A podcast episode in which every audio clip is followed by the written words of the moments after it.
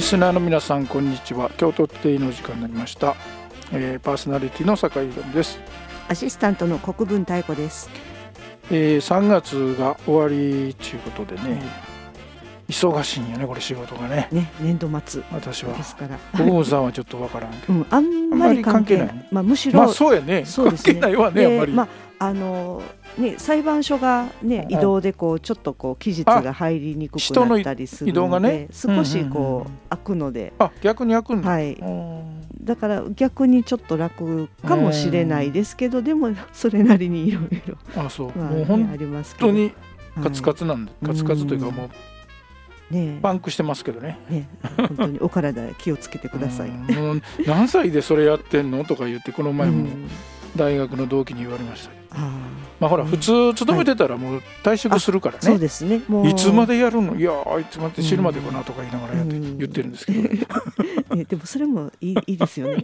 ずっと働けるのも。はいえーとこの番組は町創生研究所の協力でお送りしますはいまあそんなんでね、はい。なんかあの私自身はね、はいもう、まあ、前の研究所があって今回も今やってるところもまはあい同じ京都だし、はい。特にねうんなんかあの引っ越しというかい移動というか、はいい、わゆる転勤というか、そういうのがないんですけど、ええでもそのお仕事の相手の方が結構移動されたりとか。相手はそいもうの役所なんでありますよね。しょっちゅうですよ。ね、だからそれとの兼ね合いでやっぱり大変なのかなって、あもうね、横で見てて思ったりもあしますけど、相手いろいろいますからね。はい、 ねまあ、ずっとねされてるお仕事の方ももちろんねいらっしまゃあるででしょうしも役所は本当に変わりますからねう。んねあの特に日本は。はい、あ外国はそうでもない外国はね僕の知ってるので前一回直接話聞いたことあるんですけどあれははどいうやったっけミュンヘンかな、いミュンヘンのあの公園のうん公園局長みたいな、はい公園部部門のね、はい市役所のはい20年ぐらいそうですか銅像が立 ってる政治家じゃないんですよええ公務員ですよ、そうですか、はいすごい20年か15年かいて20た年うーんそれは驚きあの話はあ日本ではありえませんからあねねえその人だけがそうだったんですか、そね、うだったんかもでもその僕の知り合いも結構長いこと同じポストにあーえー局長かうんその次のポストやったかな長いことうんそのポストでしたねあー秘書がいてそうねなんですね広い部屋でねはい、はい、これ京都市役所でさ見たことないぐらい広い なってうん市長室かみたいな広さそんなにですかうーんそういうこと別部屋もあるんですよそのお客さん用の部屋うとーんで市長の部屋とはいその人が執務してる部はい。屋うーん。そういうこともあるんですね。があれ結構ね海外行くとはい面白いそのう辺んはまあでもそのね、ずっと同じ人だとやっぱ仕事のやりやすさっていううんのまあは、日本はいろいろあったんからあれやろうけどうん、まあだいっろいてろいわゆるその専門家になりますようねん確そ実うでにすよね。うん、日本はどうしてもあのうん専門家じゃないね、なんかスペシャリストとほらジェネラリストの関係係があるじゃないですか、うだんからどうしても専門家じゃなくなるうん場合が多い、まあ、最近は結構ね、若い人はあの優秀であの資格取ったりしてるから、はい割とね専門家に近いようなあ人多いですよそうかうん、だから私らもあんまりおちおちしてられませんよあ、、そう なる向ほどこうがすごい優秀だったりして、うんうんなるほどですねだから本当にあれ外国行って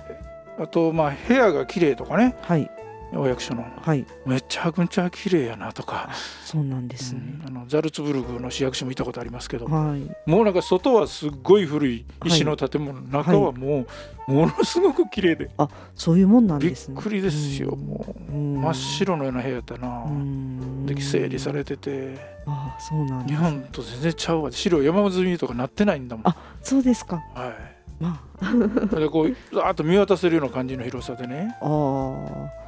そうなんです驚き。うんああいうのはちょっとやっぱり。仕事で行くとねうん。普通の観光では見られまそせうんですかよら、ね。な かなか。うか。んうん、ね、結構市役所ってこうね、歴史的な建造物っぽい感じの。そうそうそうあ外はもう本当に。そう中はもううん完全に作り直してああ、そうなんです特ね。にヨーロッパはね、うん。うんまあ、日本はね、外から見たのと中から見日たの本と。は大体大体、大体一緒な ま感あじ最か近なでっこてそ思って割とま綺した麗けどに。してるかな、ううんんはい。まあでもまだまだ本当に狭いそれこそねなんか災害とか起きた時これどどないして逃げていくんかなみたいな通路ありますよ、うん、資料獲物のように積んであった、うんあれがないんですよねすっごい綺麗で広くて、そうなんですね。それ今まはでいたところね、資料はどうしてはるんねえでしどょううしてね。るんでしょうねアムステルダムに行った時もそんなんやったね、ね。それは交通局行ったんかな、うん。うんもちろんあと国の研究所とかねそこはすごい綺麗ですから、ああ、はい。まあ、それは日本でも綺麗だと、うんとにかく部屋が、広い、うん、やっぱりそれはもともとのこうスペースが、うん敷地が広いんですか多分大体家が広いですもんねあの、うん普通の住宅の、ねいいですよ ね。ままあ掃除するの大変と広かく思てって天井い高いで しょ基本的に、天天井高いですうんね。うんそうですね。いやあのザルツブルグにいつ90あれは2年か頃にはい家族で4人で行ったんですけど、はい子供まだ小さくてはい2週間いたんですよ、はい一部屋にね、そこが 広くてはい天井高くてねはい。でその後帰ってきて家がなんとそれは狭いんやろうとうん。思いま した 手が手が届くって感じああ、うん。もう本当に一部屋が広くてでうん天井が高いのがやっぱりね、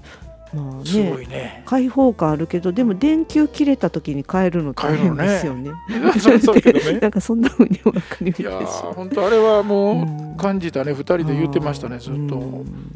全然違うなそうとなんですね。普通のアパートになったんですよでもああはい。そんなすごい豪華なあれじゃなくて、うんもともともう建物の仕様がそういうまあそういうことでねもうねですよね統一規格とかあるんですかでしょうね高さ感がう ね、んまあ背の高い人もね。まあ背も高いし多いでしょうしね。ちょうどそこはあうの、ん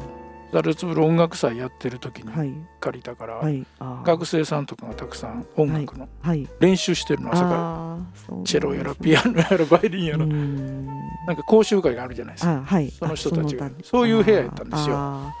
うちは全く関係ないんですけどねあ の旅行者なんだけどあーでもなんか本当にザルツブルクに来たって感じですそうそうそよ、う紹ね、介してくれたのがその音楽家やったからうんあ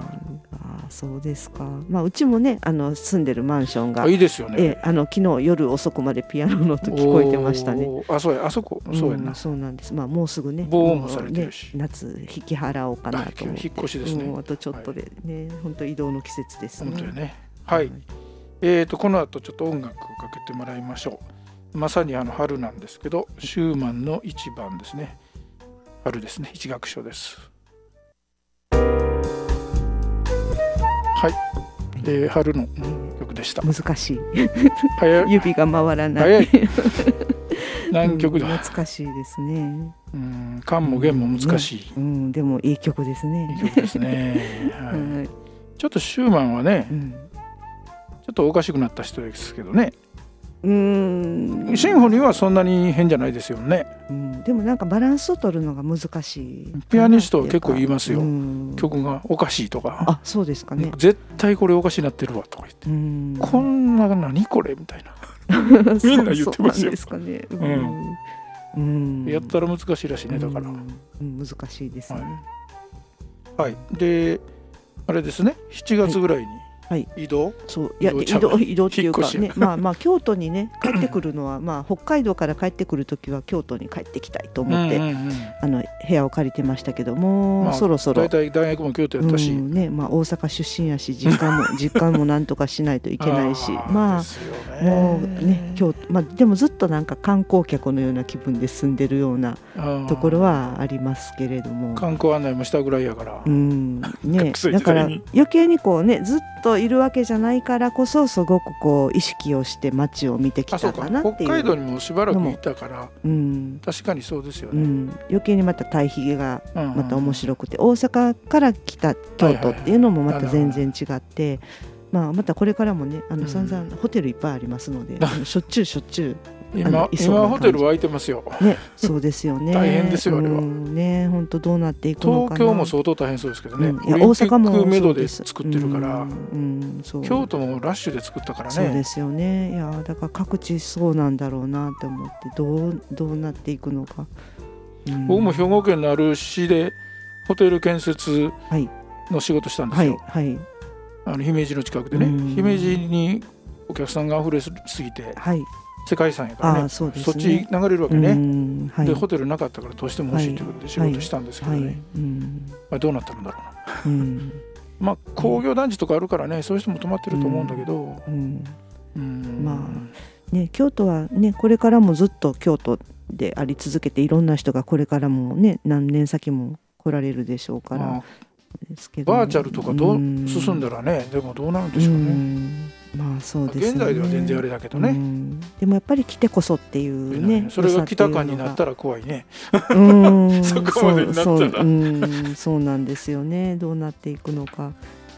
うんいいですか。はいあ